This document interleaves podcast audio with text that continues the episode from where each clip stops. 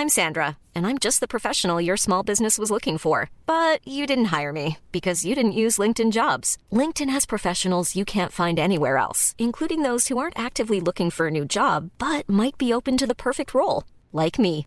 In a given month, over 70% of LinkedIn users don't visit other leading job sites. So if you're not looking on LinkedIn, you'll miss out on great candidates like Sandra. Start hiring professionals like a professional. Post your free job on linkedin.com/people today. Everyone knows therapy is great for solving problems, but getting therapy has its own problems too, like finding the right therapist, fitting into their schedule, and of course, the cost. Well, BetterHelp can solve those problems. It's totally online and built around your schedule. It's surprisingly affordable too.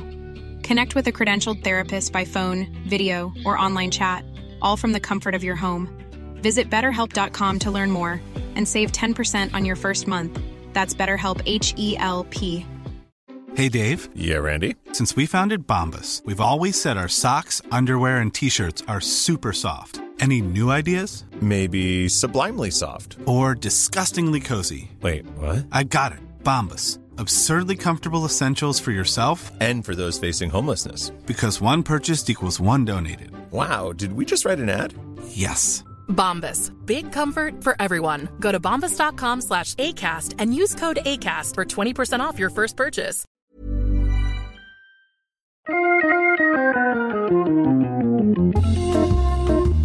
Welcome to Wood Talk for woodworkers by woodworkers. Now, here are three guys who have great personalities Mark, Matt, and Shannon. All right, it's Wood Talk number 284 for November 23rd, 2015.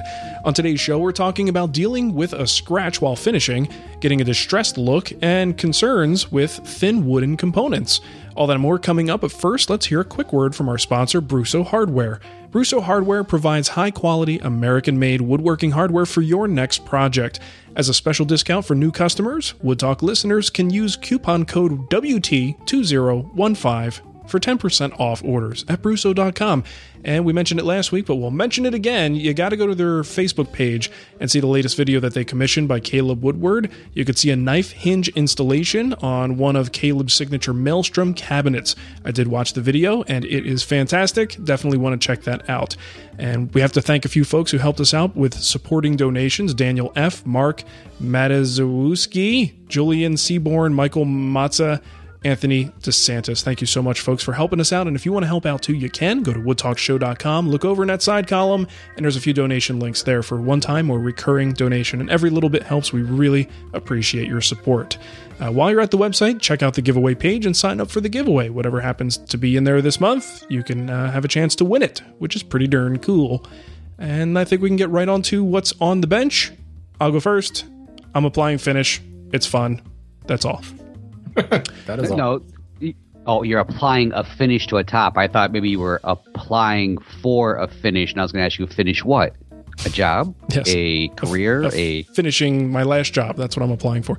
Uh, yeah, I'm using Wipe on Poly and uh, the Minwax brand. And it's funny, like I've over the years kind of convinced myself that Armor Seal is a better looking finish. And sometimes you just wonder if your brain's playing tricks on you. Do you really see what you think you see? And in the last, probably the last couple of years, I've started to let the Minwax wipe on polys end up in my shop a little bit more primarily because it's convenient, right? I mean, if I need a finish, I could run out to Home Depot and just buy a can and be done with it. Um, Armor Seal, I've got to order online or, or go all the way out to a Rockler or Woodcraft store to pick it up. So I've been using the Minwax stuff, and you know, when applied properly with care, like any type of finish, it looks good. You know, so this is my dining room table, gaming table. I'm going to have to look at this thing for a very long time, and I'm putting Minwax wipe on poly, and I'm not thinking twice about it. It just it looks great. nice. You know, Do you, You know, think I have to say, you would be able to tell the difference? Like in a blind taste test, don't taste it, people. Don't was just taste gonna your say something that similar. was the reason why I would use Armor Seal in the past was because I thought I saw a difference. To me, the Armor Seal, when dry, looked a little bit more lacquer like than what you would get from you know standard Minwax poly. But I'm I'm doubting myself. Uh, uh, What about like? I mean, mostly an application. I mean, because I agree with you. I think. Well, I mean, I can't tell what difference from one finish to another when it's dry most of the time. Yeah. So it looks good. You know, applied well, I think any finish will look great. But that's the thing. Armor Seal to me is just so easy to apply.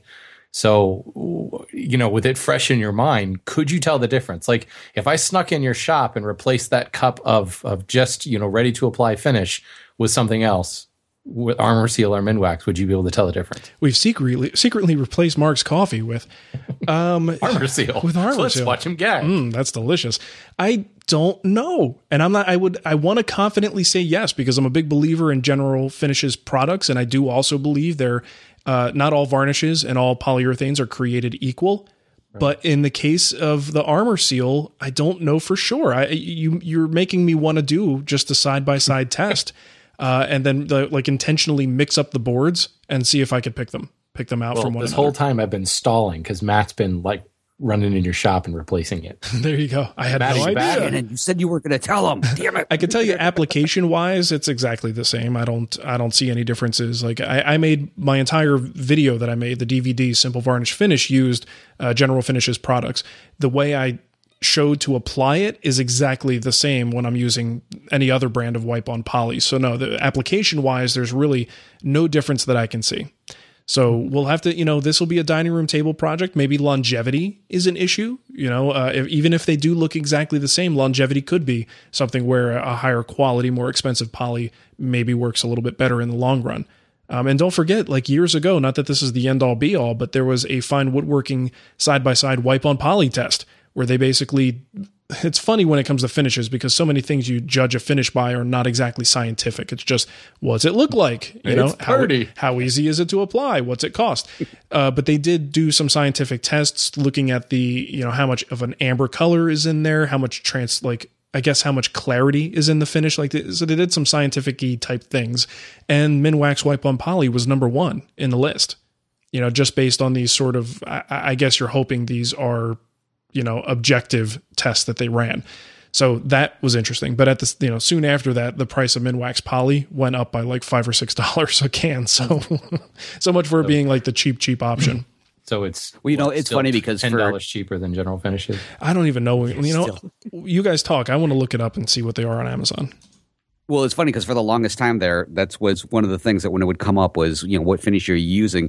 Uh, as soon as you started mentioning that with the general finishes, I went ahead and I tried it. I liked it, but I had that same thing. I'm like, man, I gotta drive like 45 minutes to get to Woodcraft to pick up some. I really need some right now. So I also kind of turned to Minwax, and it'd be funny because then people would go, "Well, what are you using?" And I'd always have like the empty can of, of general finish and be like, "This." Using it all the time. And sometimes I would even like dump the Minwax into it, maybe add a little something in there to uh, help thin it out, and then just keep using that one over and over. So technically, if people ever looked in my finishing cabinet, they would see the armor seal, and it's got to be a date on there. And it looks like I've been using the same can for like what ten years now. So Yeah, well, well, I admit to have having fallen prey to the finish prejudice. You know, Yeah. it was I heard that David Marks that's what he was using, and then this guy Marc Spagnuolo starts talking about and that's, armor seal. And that's the only reason i used it and- i saw david use it so I started using it, and it was it's great. It's a fantastic finish, and then you know, you finish finishing is like you get comfortable with it, and you know why change it. So I just kept mm-hmm. buying it, but then my local woodcraft closed, so I don't have a local option, so I have to order it online. If Yeah. I'm going to get General Finishes stuff, so then I just I would buy it like, well, I'm going to go ahead and buy a gallon of it. You know, drop the the cool mint to buy a gallon of this stuff, and you know, I would be pushing the expiration date a lot of times because I just wasn't using it that much. right So, I, you know, I need to overcome my my elitist finish uh, prejudice. Well, here's the thing. This is where it gets interesting, guys. I'm looking, and this is what I thought happened, but I didn't want to say it without knowing for sure. Uh, just looking on Amazon, Armor Seal urethane one quart can, twenty two ninety eight. Minwax wipe on poly quart can, twenty three seventy. what? I don't know how this matches to local Home Depot prices because I don't recall even what I just paid for the smaller cans.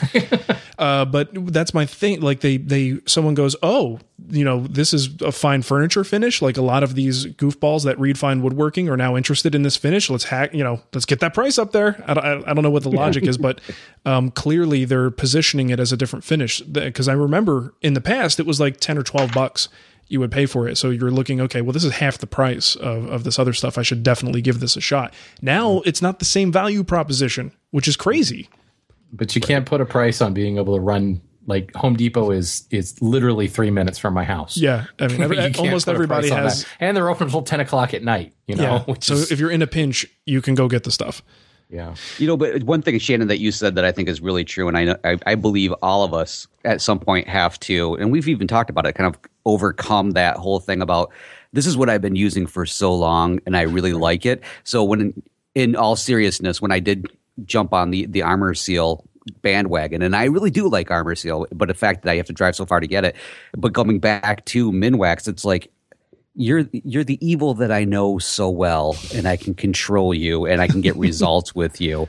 That it's one of those things where I don't know. It's kind of embarrassing to say this, but I was a little like embarrassed to say that I was using Minwax, but in the back of my mind, I'm like, why wouldn't I use it? Because again, easy to get a hold of, easy to use, and I got some darn good results with it. In fact, the uh, kitchen table that we have has taken a massive beating from the kids over the last 10 years, 13 years, whatever it was uh, when I built it all those years ago. Uh, and it still has the same original finish on it, slightly scratched, but still the same exact original finish from before. So I think that says quite a bit about um, some of the finishes that we start out with Sure. versus the ones that we like think that we have to go to. Right. right. Now let's talk about water Whatever that's locks. water locks is a whole different story. Uh, that's even that's even more expensive. You're looking at nearly fifty bucks uh, for a quart of that stuff, and it is a little bit different though, right? The the material it's made with is actually different, so there might be more argument to be made with a with a product like that. But I don't know, man. Love my general finishes, but anymore, it's I mean now it's the same price as this other stuff. Now what's my cheaper option? If they're both Yeah, 23, 22 bucks, where's my cheap option? Oh, a wax. Nothing at all. I, I just right, rub, exactly. Rub yeah, my bare elbows. naked. It's a whole new movement. The uh, grungy hipsters are gonna love it. Yeah, there you go. All right. Well, that was enough of a sidetrack of a topic. Shannon, what's going on in your shop? Uh, still working on just about ready to apply paint to the um, kids table and chairs project for your uh, charity build. Thing Oh, that there. nice, that nice easy one. right. That nice little short project, right? Knock it out in a weekend, unless you're Shannon, in which case, knock it out over an entire semester of weekends. Right. Well, you know, that's one thing I got to say is it is an easy project, but I mean, just Matt, I know you can relate to this. Lately, if I get 15 minutes in the shop on a weekend, I'm lucky. So mm-hmm. I'm actually doing pretty well. I was thinking about that, going, man, holy crap, the deadline's coming up soon. I got to get this thing finished. And I just started kind of tallying up in my head. I really don't have that much time into this thing now. That's good. Um, I would say probably uh, maybe two and a half like weekends worth of work. Um, yeah, uh, whatever that comes down to, maybe 20 hours that I put into it, which is, I know a lot. What'd you do it? Mark, you did it in what, six hours? Well, I cheated a little bit on that one. it wasn't a full six hours. I Yeah, had some stuff true, pre-made. Um, but the- you know, it's it's a lot of um, it's a lot of repetition. Frankly, I mean, you've got four chair sides that you know once you do one, it's just kind of crank the music and and knock out the next one. But Yeah. um, I was working on those chair parts and uh, was had my spoke shave out, and I was basically I'll take it right down to my line. I use the turning saw to get pretty dang close to my line, and then bring it right to my line, and then I round it over later. I need to get it right on the line first before I can lay out the, the roundovers. And you know, I look over at my tool cabinet. I was like, you know, I've got this vintage compass plane that I bought like a year and a half ago, with the, every intention of like, oh, you know, I'll restore that and maybe I'll put it to use one day. And then it never got anything done with it. Mm-hmm. Like now's the time. And frankly, I was kind of tired of of because I was on my third chair part at that point. I'm like, I need a break. so I, I pulled it out and kind of gave it a once over. Really didn't take much. Mostly it was just kind of regrinding the iron and honing the iron and cleaning some things up a little bit. And now I'm kicking myself because it made that last chair and a half part go by in in seconds. Oh, nice. Because there's that long back curve and then there's the front curve. Those are the same radius. So once I got the the if you don't know what a compass plane is, it's an adjustable sole where you crank it down, you can change the radius of the sole itself, either convex or concave. Very cool little um, tool. And um, once I got that set, I mean, literally, I got the depth right. And it was just schnick, schnick, schnick, and it was done. You know, I was like right at my line in this perfectly faired curve. Um, so then I, I went back and I actually went back over a couple of the table legs just so that I could play with it, even though they were technically already where they needed to be. I was like, man, I can't believe I waited to do this. so um, I had kind of a cage match between my Spokeshave and my compass plane. Spokeshave is still so much more versatile, so much more useful because you like the all those really tight inside corners on that chair part and the cutouts in the center of the chair. Uh, I had to do those with the Spokeshave. You couldn't be, get a you know a plane in there, but um, man, it's a cool tool to have around. Yeah. Now, the other thing is I'm working in plywood, so there really isn't a grain direction on a on a like a deeper curve on solid wood. The grain direction is going to change on you halfway through. So a compass plane, you still have to go kind of stop and turn around and go the other way down into the valley or up to the apex of that curve. So it's not quite as fast uh, as you might think. But on plywood, where you're kind of against the grain all the time, that was awesome. Um, nice. So, yeah, you know, the the 30 minutes I took out to restore that compass plane was was really cool. So, um, I think there's a modern manufacturer of one out there. I, I don't know, but the, really to get these things, you got to go to the vintage market. But I don't think they're terribly hard to find. You so. ever think like Lie-Nielsen will crank one of those out at some point? You know, probably, but I always think because you hear this a lot. But well, why doesn't Lie-Nielsen make this or make that? Yeah. Um, you have to look at what this is an entirely different deal. Like the frog is not your typical frog. It's it's basically um, like imagine attaching like a Spokeshave sole, like a really thin, narrow sole to the bottom of a frog. Um, and it's this self-contained little piece that then fits on this flexible piece of steel that is adjustable. So for somebody like Lie-Nielsen, they don't just make four of a plane. You know, right. they have to be ready to make 30,000 of them. Yeah, absolutely. So that would be an entirely separate set of tooling. Um, he'd have to train a workforce to do it. Um, so maybe, but you know, for, for Thomas Lie-Nielsen and company, it's not just kind of, you don't just do stuff on a whim. Same thing with Robin Lee up at Lee Valley. Yeah. It's like, ah, oh, let's just crank this out. No, it's like a million dollar investment, new building, new workforce. So maybe eventually, um, you know, it, it's just a yeah. really cool tool to have around they have an R and D department, not a whim department, is what it really comes yeah, down right. to. You know, yeah. but one question I have is, is, seriously, I've always kind of looked at the compass plane. I thought they were really neat, and in the heyday of my have to have every single hand plane, that was one that was high on my list. How thin is that sole itself? I mean, like you said, you have to be able to bend it one way or the other. So my question is, how thin is it? And then obviously, you can't put a lot of pressure down on that because it seems like you would re- be able to kind of flex that sole while you're while you're using it? So is it more of a delicate light touch? um, it's very thin, um, less than a sixteenth of an inch, um, because I mean, it has to flex readily. Mm-hmm. Um, it, it, flexes because there's a center uh, threaded post, and right. There's a knob on top of the plane in the center, and as you crank that knob, it essentially kind of sucks in the sole or pushes the sole out because the post is attached right in the center of the sole. So it needs to be quite flexible. However, because the frog is is not attached at just like a single point, it's actually attached eh, over the length of of that tiny little sole that's attached to the bottom of the frog, and then you've got two attachment points on the the toe and the heel of the plane. The plane itself is like a smoothing plane as far as length, mm-hmm. so it's not super super long. So there's really not that much sole in between the attachment points for it to flex. Um, it's not spongy at all. If you're like pushing down on it, you don't feel it flexing. But at right. the same time, you really shouldn't be pushing down really, really hard on one of these planes anyway. Um, oh, so in other words, I shouldn't be leaning on it like I do with all my other stuff. Like, oh no. god, I'm so tired from planing this. No, that means go sharpen the blade. Um, okay, but well, are there are there different lengths for it? I mean, obviously, you're going to have certain diameters that you're going to have to to kind of go over, or does one plane kind of you know, able to handle all that? It seems like you could have like a really, really long one. Um, I've never seen anything other than this this one kind of smoothing plane length. But I mean, the the variety of the the radii that you can get on this, I mean, it's it's pretty intense. So um, Right. I, I can't imagine that you would need a really longer plane. In fact, the longer the sole is, the more you're going to have to futz around with like getting into the little nooks and crannies. So I think I'd rather want it to be shorter anyway. Hmm, Well, I bet if I went through Garrett Hack's uh, hand plane book, I might get some better tips. you, you never know. Read the whole thing from cover to cover. Uh, do a book report. Let us know how it was.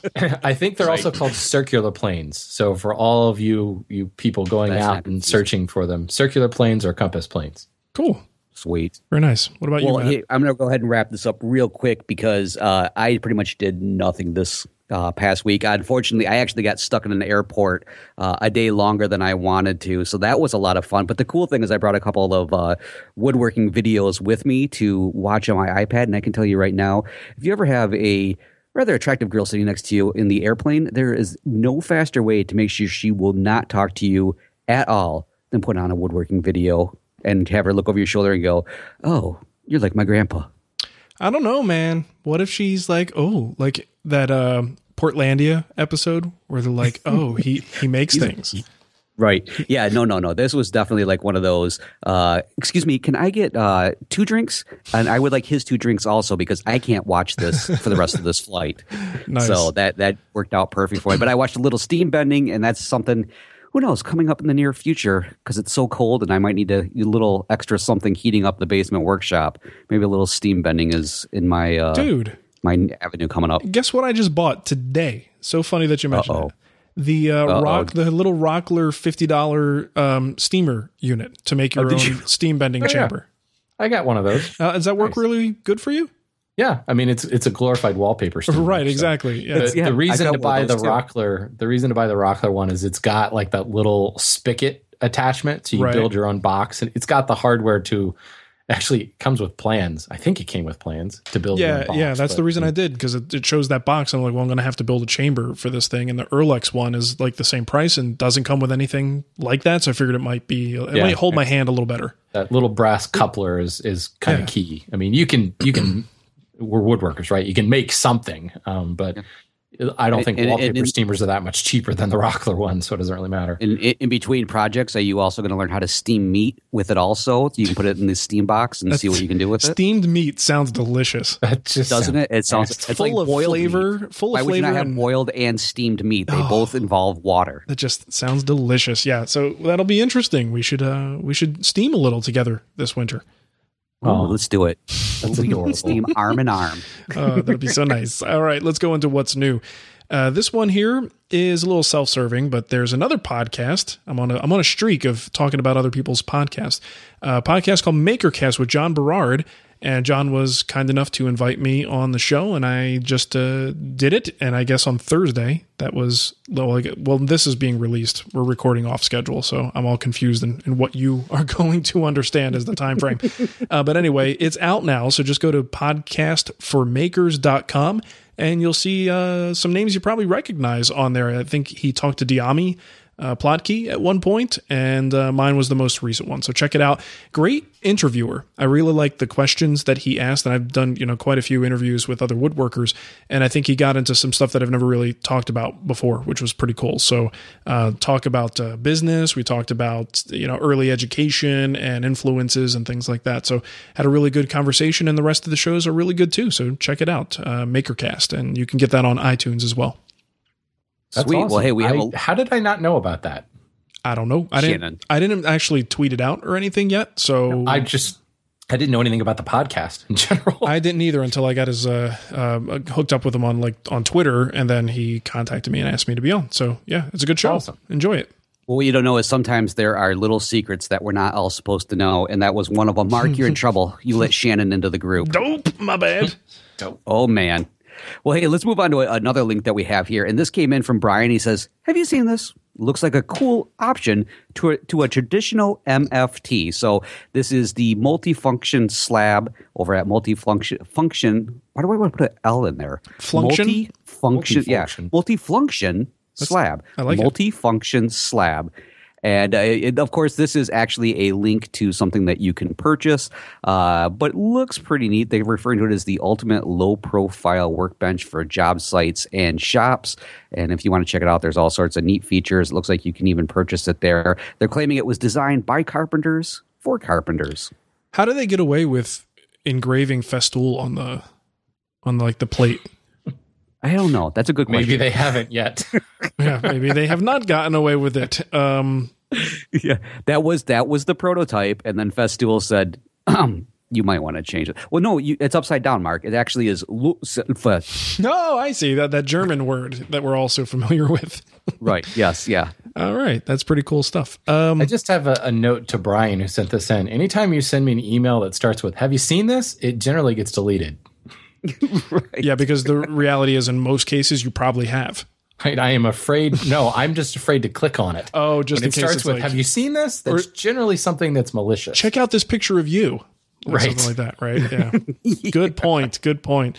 Uh, all right, next one we have here something I, I shared on Facebook earlier. I can't recall who sh- who sent it to me, but I've being a drummer really enjoyed this video. Um, a tour of the DW drum factory, and it's just the guy going around and taking you through the process, and it's a fairly long video going through the entire process step by step how they make these drum shells using some uh, red oak uh, veneer slices and phew, talk about machinery to get the job done. It's there's some really impressive stuff, and they've got very high standards.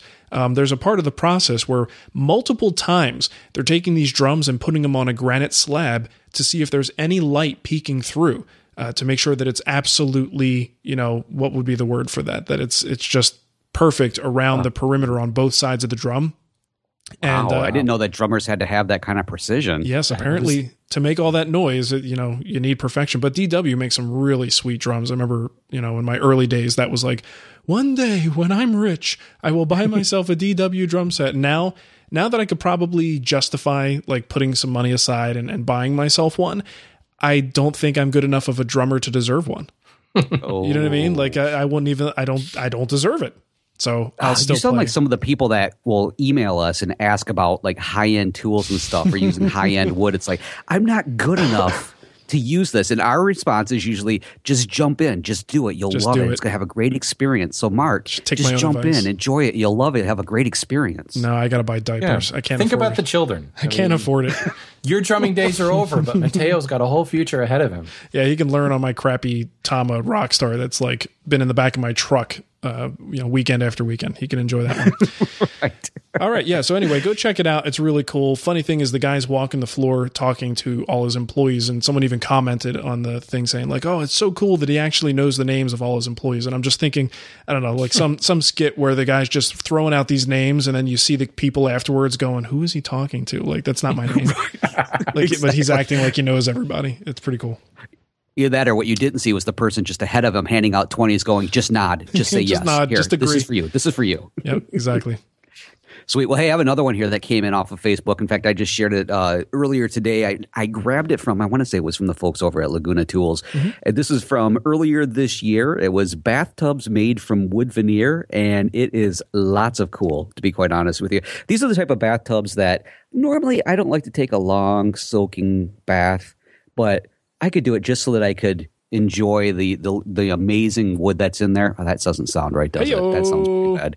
That's Yeah. awful. But anyways, though, so High these opinion of veneers that yourself there, these sir. bathtubs just look so cool. Actually, my biggest fear is that it, uh, I would get a sliver somehow. That would be exactly what would happen to me. I don't care how many layers of finish are on there. Mm-hmm. Uh, I probably would get something. But these are really, really cool. If you take a look at them, so awesome. In fact, uh, it's this is the type of thing I jokingly said is not on my bucket list because let's get serious. It's a tub list. and I've been wondering, like, you always see these; they're beautiful, but you wonder how well they hold up. And it says that uh, it's an extremely resistant special varnish that's been tested under the hardest conditions, and that it guarantees a very long service life for the wooden bathtub. Uh, scratches scratches can be polished away. Oh, very nice. Interesting. But the problem is maybe you, you scratch it so much and you polish it away that you end up taking it down to the point where it maybe goes right through the finish. It's actually plywood, so you just go through that face veneer after you polish it enough. nice. Well, they are beautiful. That's for sure. I wonder how much they cost. They have to be astronomically expensive. More I bet you- than I- than than drums. Most likely. Yeah, yes. maybe it's I, a, a full set of DW drums. I'd like to see a tour of that factory, though. That would be pretty cool. I want to see the process. All right. Thank you, John. I really Thank would. uh, that would be cool. Yeah, no, I'm not. I'm not kidding about it. Uh, all right, let's move into our kickback, and uh, th- this is where we uh, read back your emails, or if you leave comments on the website, we might read them on the show. And uh, this one here is from Nate. He says, You read my email on the show about applying a finish over the lacquer on a store bought teak table. The lacquer has deteriorated badly. I already did the work before I heard you reply. Dang. I applied Armor Seal urethane. Hey, speak of Armor Seal, uh, top coat from General Finishes. Mark mentioned that product, or going a step further to Behlen's Rock Hard Tabletop Varnish. I had no issues brushing on and leveling three coats of Armor Seal. The table turned out great, but the finish could be tougher. Kids' silverware attacks or handwriting will mar the finish. Uh, if I did it over again, I'd try the Behlen's Rock Hard Tabletop Finish. P.S. You guys are nerds. Absolutely. I am actually not a nerd. My my wife tells me all the time I'm just an old man with really bad jokes. She tells me that constantly. So I'm like, all right, I'll own that. I Just got, gray hair. You're just full of dad jokes. That's all. Yeah. Cool. I wish they were dad jokes. She says like they're beyond grandpa jokes. Not even worthy of the uh, title of dad joke. All right, so we've It's got like a couple really of bad uh, uncle. yes, a couple of voicemails here. Uh, first one is from I guess his name is Friesen Woodcraft. I think something like that. Hi, sorry you're not available, but I am. Uh, Lyle Friesen here from Friesen Woodcraft in uh, Western Canada. Um, I don't have much experience of working with maple, but I got a bunch of reclaimed maple here that I'm trying to make a few projects out of. And it seems like whenever I um, um trying to put some color into it, I, I learned how to dye it, and that looks good. I use General Finishes dye. Uh, the grain just kind of disappears as I put color in. Because I'm not sanding it properly, or you know, when you look at a piece of raw maple, you got that nice wave grain in there, and put a clear finish on, you can see it. You put a dye stain on, and the grain just kind of disappears. It looks blotchy. Is it just uh, um, skipping grits? I guess like I'm kind of lazy if I just go from 120 to 180 or to 220 or 240, and I'm just I'm having trouble getting that color to to look nice on the on the maple after it's stained um, yeah, it just kind of looks doesn't really look like it has any grain when it's stained. So I just thought you could uh, talk about that a little bit. Thanks. Appreciate the podcast again. Bye bye. All right, that was tough to hear. Hopefully, you I got- appreciate how chill he is. He's very chill, Yeah. very relaxed kind of guy. Um, all right, and I also like the fact that he. I'm assuming his name is. It sounded like he said Friesen, right? Like almost like Friesen with a Yeah. apostrophe at the end. Yeah. And I'm doing that right now. This room is cold. and and he's in Western Canada, so you know he's got to be pretty cold. I like it, Friesen Woodcraft, and that's his name too. That's perfect. yeah. It's like my last my last na- as if my last name was like hot as balls. well, maybe the whole town, the whole town has businesses that pick up on that. Like there's Friesen Bar, there's the exactly. Friesen Dance Club. It's a whole theme. I still want to open up hot as balls Woodcraft. All right, so he's got a his- yes, exactly. Uh, he's got a problem with maple, and I probably talked about this on the show before, but this is a classic situation with maple. You have this uh, tendency to blotch. You put the stain on it, you put the dye on it, and you get these light and dark zones alternating throughout the wood, and it's just the nature of maple and other woods too. But uh, maple's a, a big offender. So there's a, a few things you can do for this to help prevent that. You can sand to a higher grit. He mentioned a sanding schedule. Try not to skip if you you know, but you don't have to go like from 100 to 120 to 150. you know, you don't have to go that tight. Uh, you know, 150 to 220 to 320. So you may want to just sand a little bit higher than you normally would. Uh, if you don't normally go to 320, we'll take it to 320. By doing that, you're actually going to decrease the amount of absorption of that dye and stain, and it might help level it out a little bit. But if you really want sort of a surefire way to get this done, I still to this day recommend uh, Charles Neil's blotch control. Uh, it's a water based formulation. You put a coat of that, sometimes two coats on the surface, and it works great with General Finishes water based dyes. And it sounds like what he's using. It, it's a it's a game changer uh, because previously most people would recommend using like a, a clear shellac as a pre-coat and then hitting it with your dye or stain. The problem is that can work, but it also prevents your dye from absorbing, and you don't get the same color that you would have gotten on untreated wood. The Charles Neil conditioner doesn't work that way. The way it works, it actually allows the color to come through, the same exact color you would have gotten on regular raw wood, but somehow miraculously takes care of that blotching situation. So to this day, I still recommend uh, Charles Neil's blotch control and think that's probably your best bet. Um, all right. So next one here is for Shannon. Right. I mean, any of us can chime in if we need to, but it's from AJ concerning a workbench. Hey guys, AJ calling from Connecticut. Um, great show. Listen to it all the time. I listen to all the archived episodes. You guys are fantastic. I've learned more from you than any other source. Just had a quick question. I'm building a workbench soon. I'm picking up the wood this week. Going to let it sit in my shop for a couple of days, get acclimated. Um, it's by far the biggest project I've ever done. Just want. I'm doing it all out of hard maple with a little bit of purple heart accents. Um, just wanted some advice on what you guys think for the lamination. I'm doing a split top, uh, 12 inches on each side, and then probably a six to eight inch uh, tool holder in the center. Um, any advice you can give me would be absolutely fantastic. I spent about a thousand dollars on wood, and I'm petrified to even think about making the first cut. So I'll take anything I can get. Thank you guys so much. Keep up the good work. Love the show. All right. What do you say, Shannon? All right. Well, I love that he says quick question and then throws out one of those really kind of like not quick not answers. a quick answer. right. So It's- it's building a a, workbench. with Any 10 parts, advice? and my first part is Yeah, that's a rough question. Well, man, good on you for using hard maple and purple heart. You're in for a real treat, and I do mean that sarcastically. um, the uh, lamination, the, especially because he's doing a split top. I mean, I don't know what the catalyst was for creating the split top, other than you can now feed it through a benchtop planer. Right. I mean, I know that you can put little cleats in between. You can put like fences and stuff in between. That's nice. Um, but ultimately you can put it through a benchtop planer because it ends up being like 13 inches across. So I don't know if he's got a planer. Um, I'm hoping he does. I'm hoping he's not going to hand plane Purple Heart and Hard Maple. go buy a hand plane, go buy a, a benchtop planer if that's the case. Um, but this is the thing: you don't have to stress about it very much. Um, certainly, you want to get flat faces that go the faces that get glued together. You want those relatively flat, but you're also talking about I don't know how long he's making the bench, but eight feet, six feet long.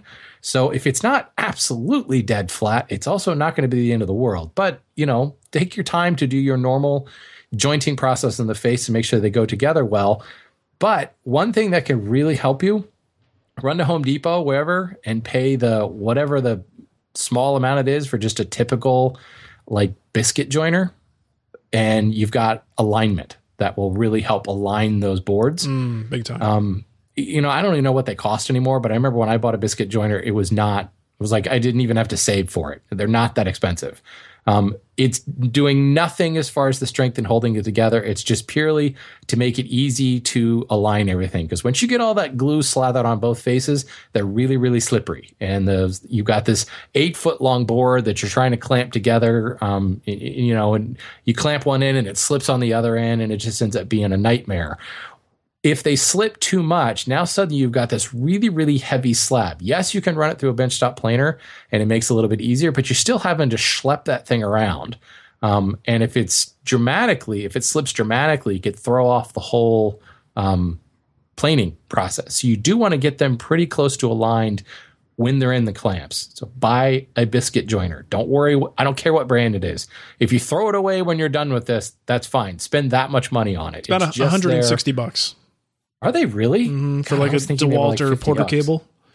Yeah, they're not. All They're not. They're not that cheap. All right. Well, dang. but it's not like you're not. You can. I mean, you can use that on other glue ups too. You know. That's true. So- I mean, panel glue ups in general, but this big of a glue up with this much surface, you want some sort of alignment. I did not do this when I did my Roubo, and it was tough. Um, that stuff slides around so much. And I made, I ended up making a series of cauls to kind of hold it flat and everything. Mm. If I had just had like a domino or a biscuit joiner or something like that, it would have made things a heck of a lot easier. So, um, and then the other advice is just start cutting, man. It's a bench. if you screw some things up, hey, you can fix it later or don't. It's a bench. you got a lot to work with there too. You know, a lot of meat on a bench. yeah. For certain. Uh, you know, another thing to help with the the alignment, uh, there are of course router bits that will mimic the uh, the Oh, cutter yeah. that you would have on the Of biscuit. course. So you could do something like that, which then means that you can get yourself a router if you don't already have one, and that opens Yeah. up a whole other options with your router bits, and maybe even something as simple as just some dowels. Now, either way, you're going to spend some time cutting mating, you know, joint pieces on one side or the other, be it a biscuit or or a dowel. But you're right, shit. I mean, totally anything that gives you that little extra alignment, it has saved my bacon so many times. Even if it's just basic panels or something like that, it's Mhm. insane how stupid easy it helps to make things line right up. another tip for them is with those long pieces a lot of times even if you get like both sides fairly flat and parallel to one another it's really difficult to get them all truly dead straight right? So the board is consistent thickness all the way across but you got a little bit of curve. So it's inevitable you'll have a few of those set those up in your slab so that they're opposing one another you know in- yes, in, pairs excellent point. uh, and then Yeah, so way when you clamp it, when you clamp it, you're clamping at the ends and it's pulling tight in the center. Yeah. like a spring joint. Exactly. Very good point. Yeah, and that'll save you time. It'll make you know because otherwise you're looking at these bent boards going, oh damn, you know, you put two in the same orientation, and now you're really screwed because your your whole front of your bench is going to be bowed.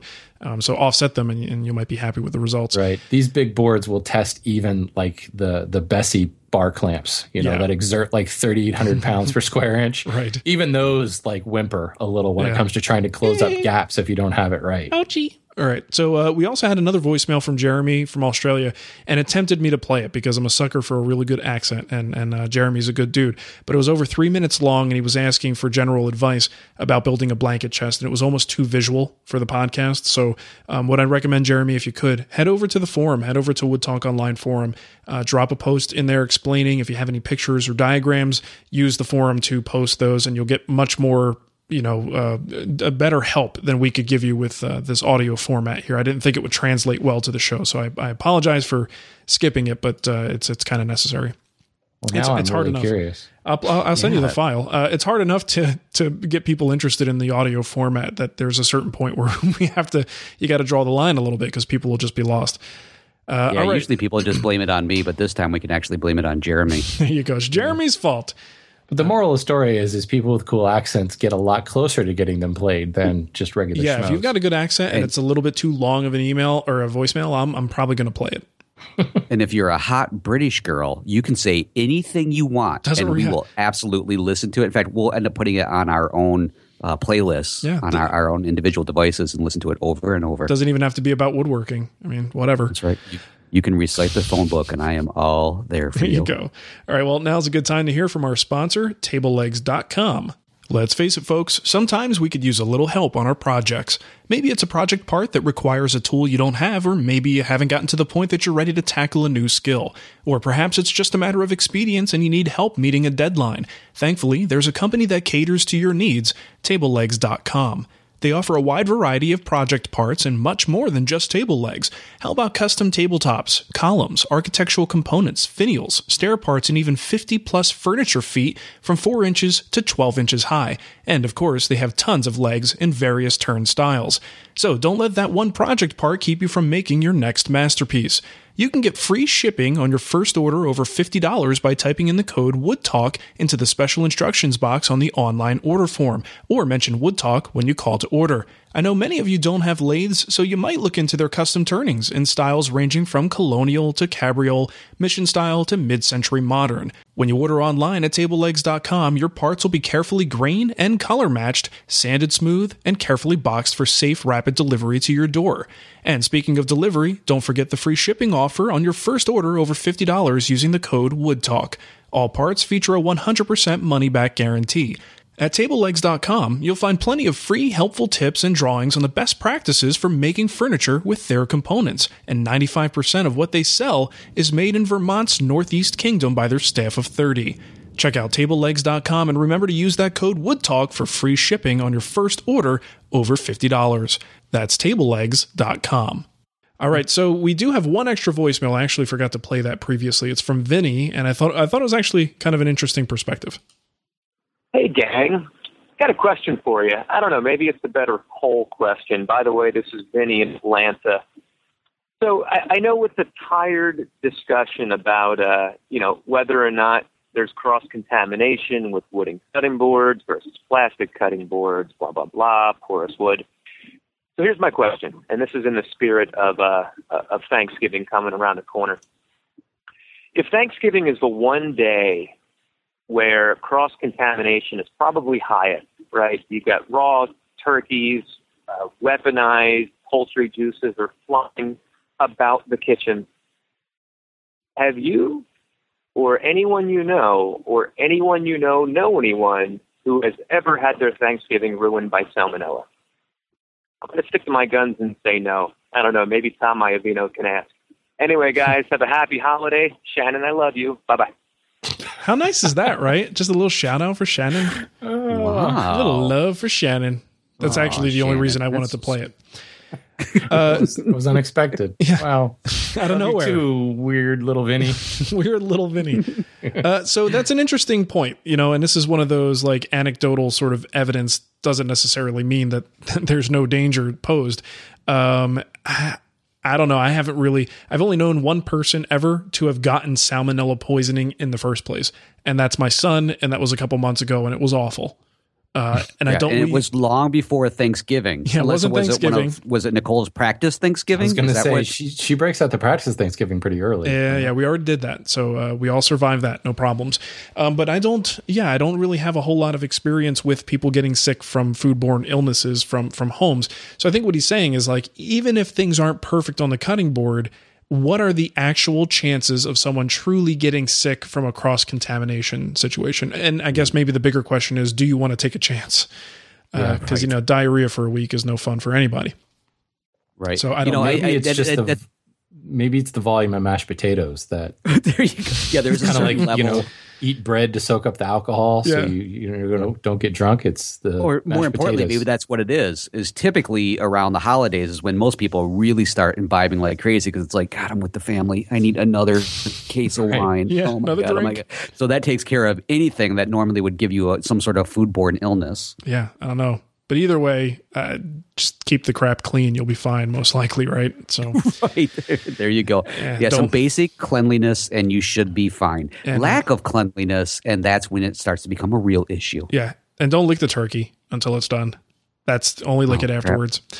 I'm gonna put that on my hands so that I remember it this year. That's how I baste it. I just stick my lips in the juice and then I kiss the turkey. Ah, the New Jersey. It's a disturbing image. no, it's a nice one. I'd love a comic artist to draw that up for me. That'd be great. Uh, all right, let's move into our email. First one here is from Kenji. He says, I'm working on a tabletop and I did a few de-waxed shellac coats and sanded until smooth. I moved on to a gloss poly, general finishes. In between one of the coats, I managed to make a scratch in the finish. I sanded a little bit, but didn't want to make things worse by sanding through all the layers of poly. I opted to add a couple more layers of de-waxed shellac and sand the shellac layers until the scratch was filled and smooth before going back to the poly. I still have a dull area where I dry sanded before applying the shellac. Should I go back to shellac and apply more coats and then uh, wet sand and get an even scratch pattern before attempting more layers of poly? All right, so first of all, Kenji, this is one thing that I don't like to see people do. I don't like when people are going back and forth between something like shellac and poly, shellac and poly. The way I look at those finishes is one is you know really durable right? The polyurethane finish is very durable and part of what makes it durable is its ability to kind of take a punch you know? Think of it like the taffy of finishes right so it's not really going to uh, be easily damaged because it's got a softness to it now i don't mean soft in the sense of like we really think of like things being soft to the touch but it's a little bit more pliable it can bend it can take a little bit more of a beating something that's hard and brittle cracks easily, right? So that sealer coat of shellac is more of like a brittle type of finish. So what I don't like to see is brittle finish between, you know, as a layer between soft finish because they may not play well together long term. You may start to see things separate.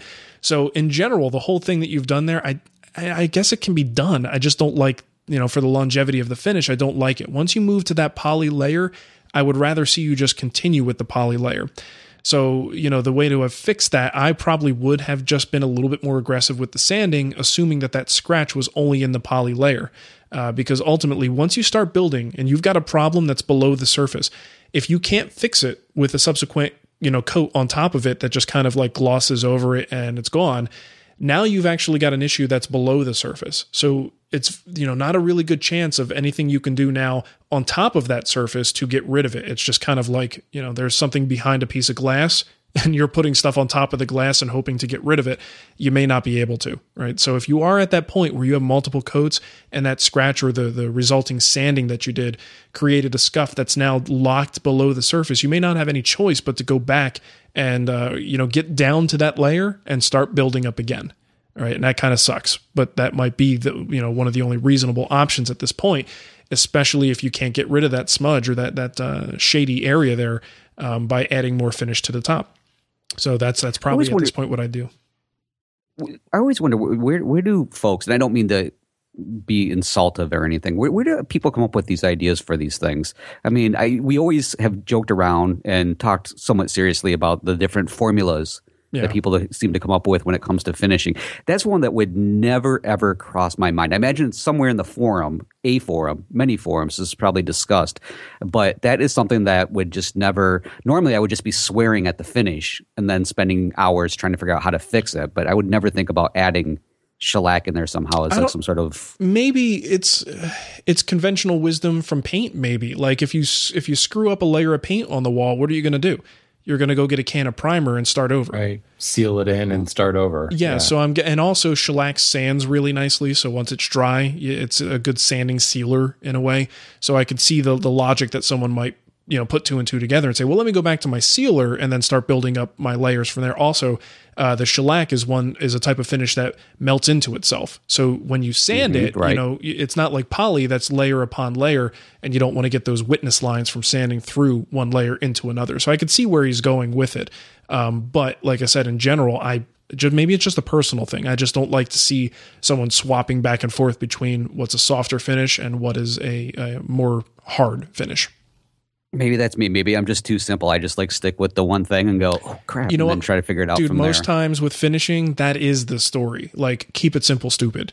You know, the, the yeah. we tend to overcomplicate finishing all the time, uh, just because it's in our nature. Most people, like, whenever I get a, a big finishing question, like, there's a stain, there's a sealer, there's a sanding sealer, there's like three or four different products involved. 99% right. of the time, you can get the same result and cut the products in half or cut the workload in half. There's always a way to simplify things. And worst well, comes to worst, to, lace doilies.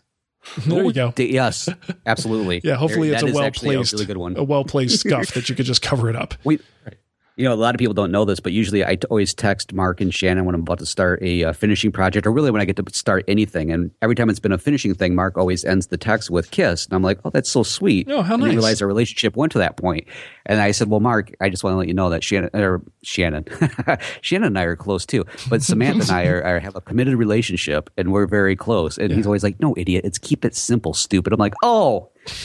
I was starting to worry there for a minute. I don't love you as much as AJ loves Shannon. Let's put yeah, it that that's way. That's very true. Oh, in that case, it's like a uh-huh. stab, right? It's like a, it's a scratch all right to my heart. There you go. Uh, don't be jealous.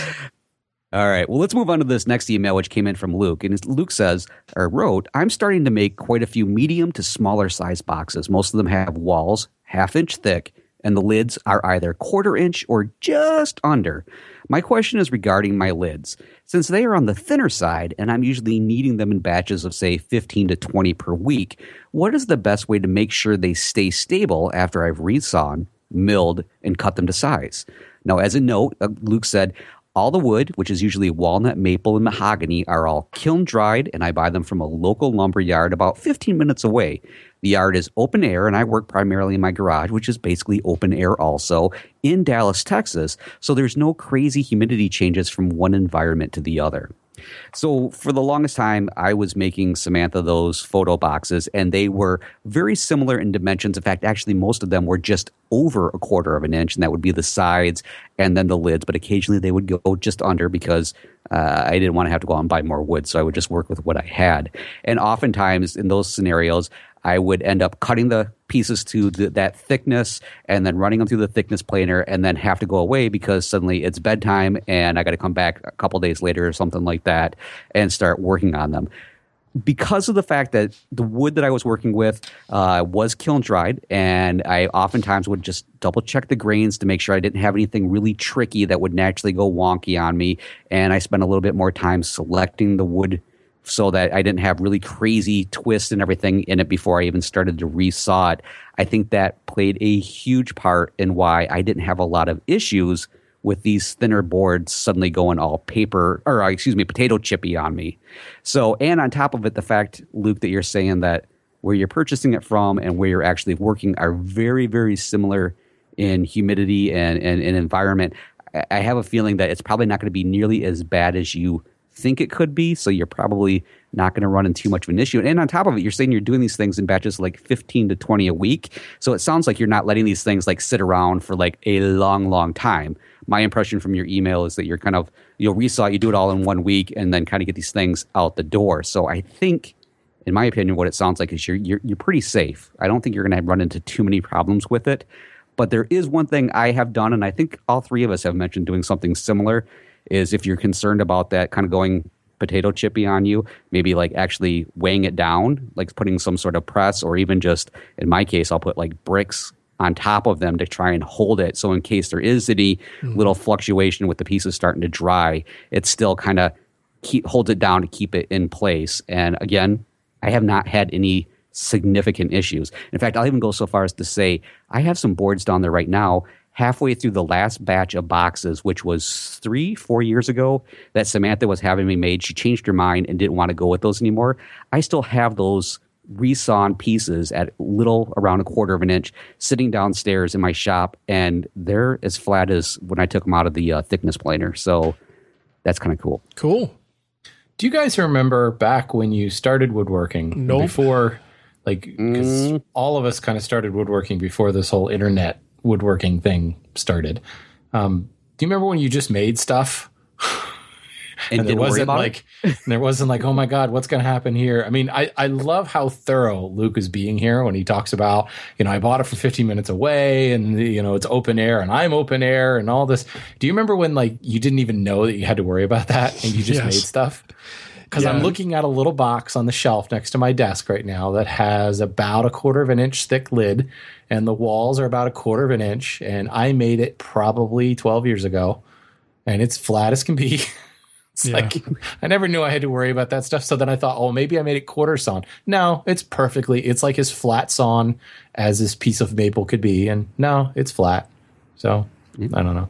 Every now and then, well, just, if it was just if the yard was 20 minutes away, I think he would probably be running into yeah, an issue. But since it's only 15 minutes away, he's true. fine. Yeah, there is something about like really overthinking about it. But I, I also think there's quite a bit to say about the materials. You know how, I mean, crap in, crap out kind of a thing. So no that might it. have a little bit to do with it. But yeah, I agree. There is a certain point where knowing too much really hurts you. No. And don't get me wrong. It's not a criticism at all of Luke. I was just, I was sitting here thinking about this going, man, there's so much stuff to think about now. And once you're informed, it's hard not to think about it. Once you know that right. wood moves and you have these issues and certain woods don't move as much as others, you're like, mm. oh, is this going to be a problem? Because you invest time and money in it. And now you're aware it could be a problem. So you're trying to prevent it. You know, yeah. nothing wrong with that. Some days I just wish I had one of those men in black flashy thingies. Yeah. Forget all about it. and then all those emails come in and you're like, what's this hand tool thing? What are you talking about? Email? I got an idea for a hand tool school. Man, somebody already owns that domain. lucky, lucky Steph.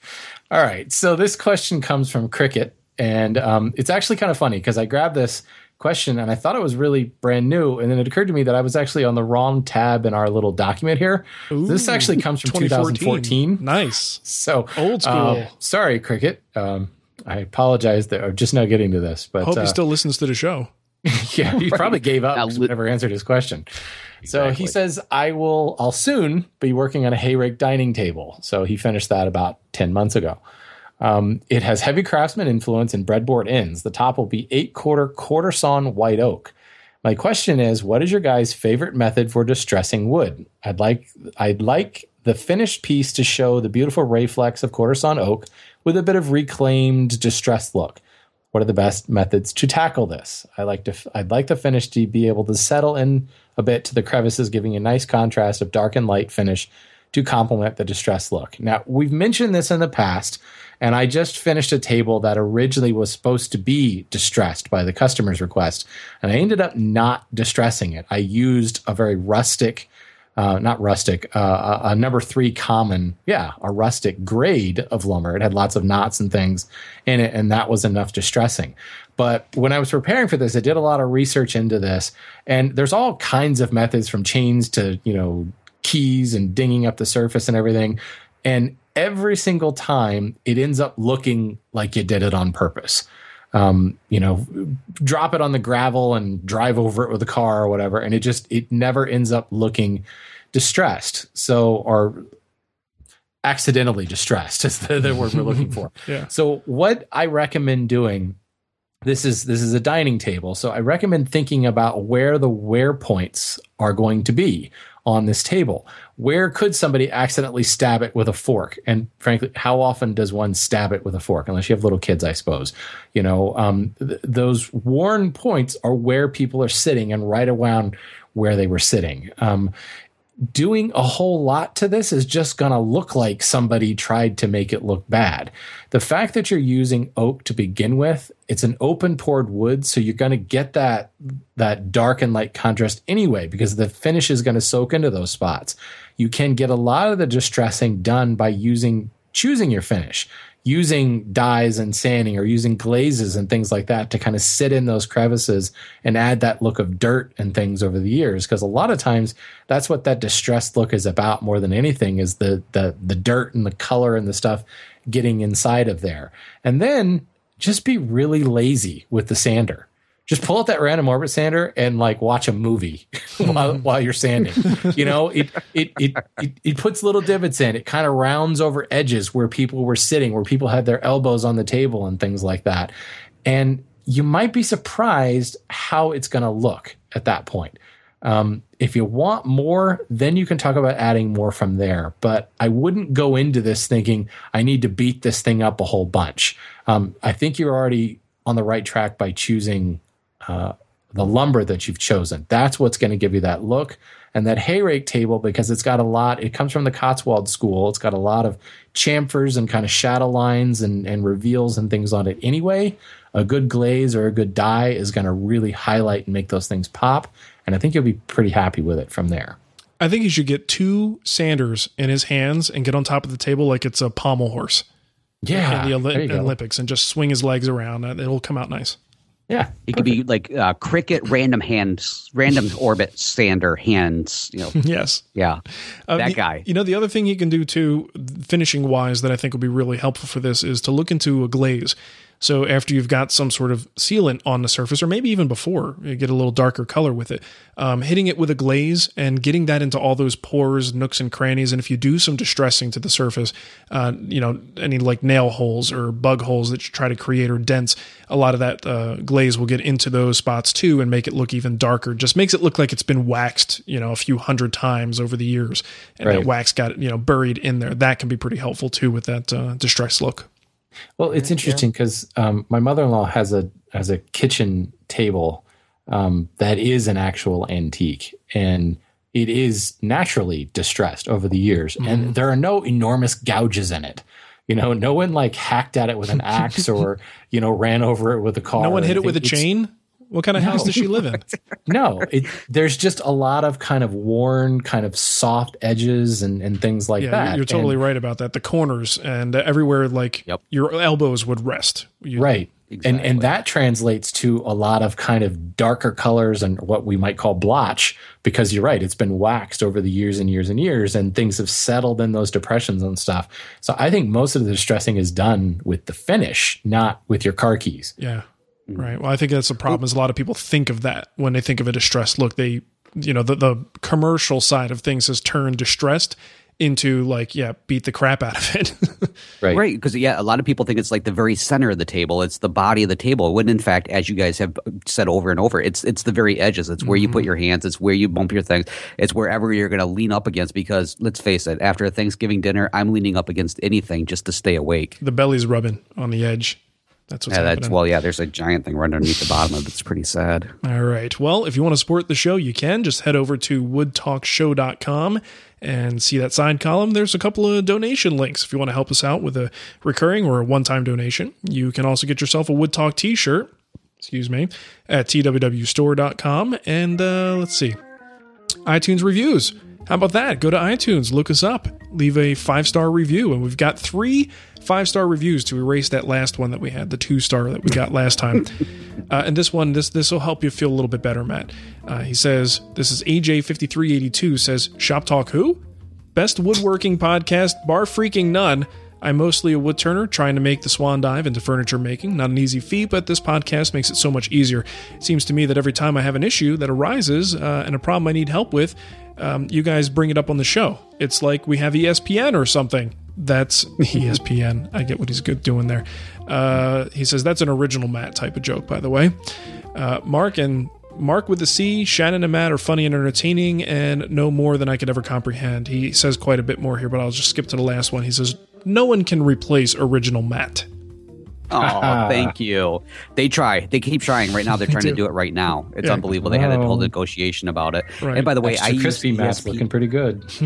oh, hey. Well, that's only when I've been out in the sun too long. Um, but I used ESPN not too long ago, and I got the same reaction. Dead silence. Yep. no one thinks it's funny. Uh, all right, Matt, how about you give him the contact info and we'll get out of here. All right. Hey, folks, do you have a comment, question, topic suggestion? Do you also have ESPN? I bet you're thinking about it right now. The Ocho. There's several ways to contact us. I'm sending the message to you by ESPN. Leave us a voicemail on Skype. Our, our username is Wood Talk Online in case you don't have ESPN.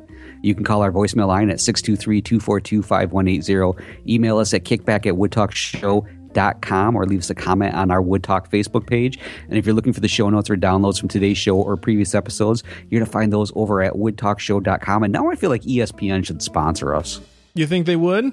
I think they No. would. No. No? I don't okay. think they would. Maybe maybe ESPN Ocho would, but for Yeah. certain not the main one. Definitely not. All right. Well, thanks for listening, everybody, and we'll catch you next time. See ya. Planning for your next trip? Elevate your travel style with Quince. Quince has all the jet setting essentials you'll want for your next getaway, like European linen, premium luggage options, buttery soft Italian leather bags, and so much more. And is all priced at 50 to 80% less than similar brands. Plus, Quince only works with factories that use safe and ethical manufacturing practices.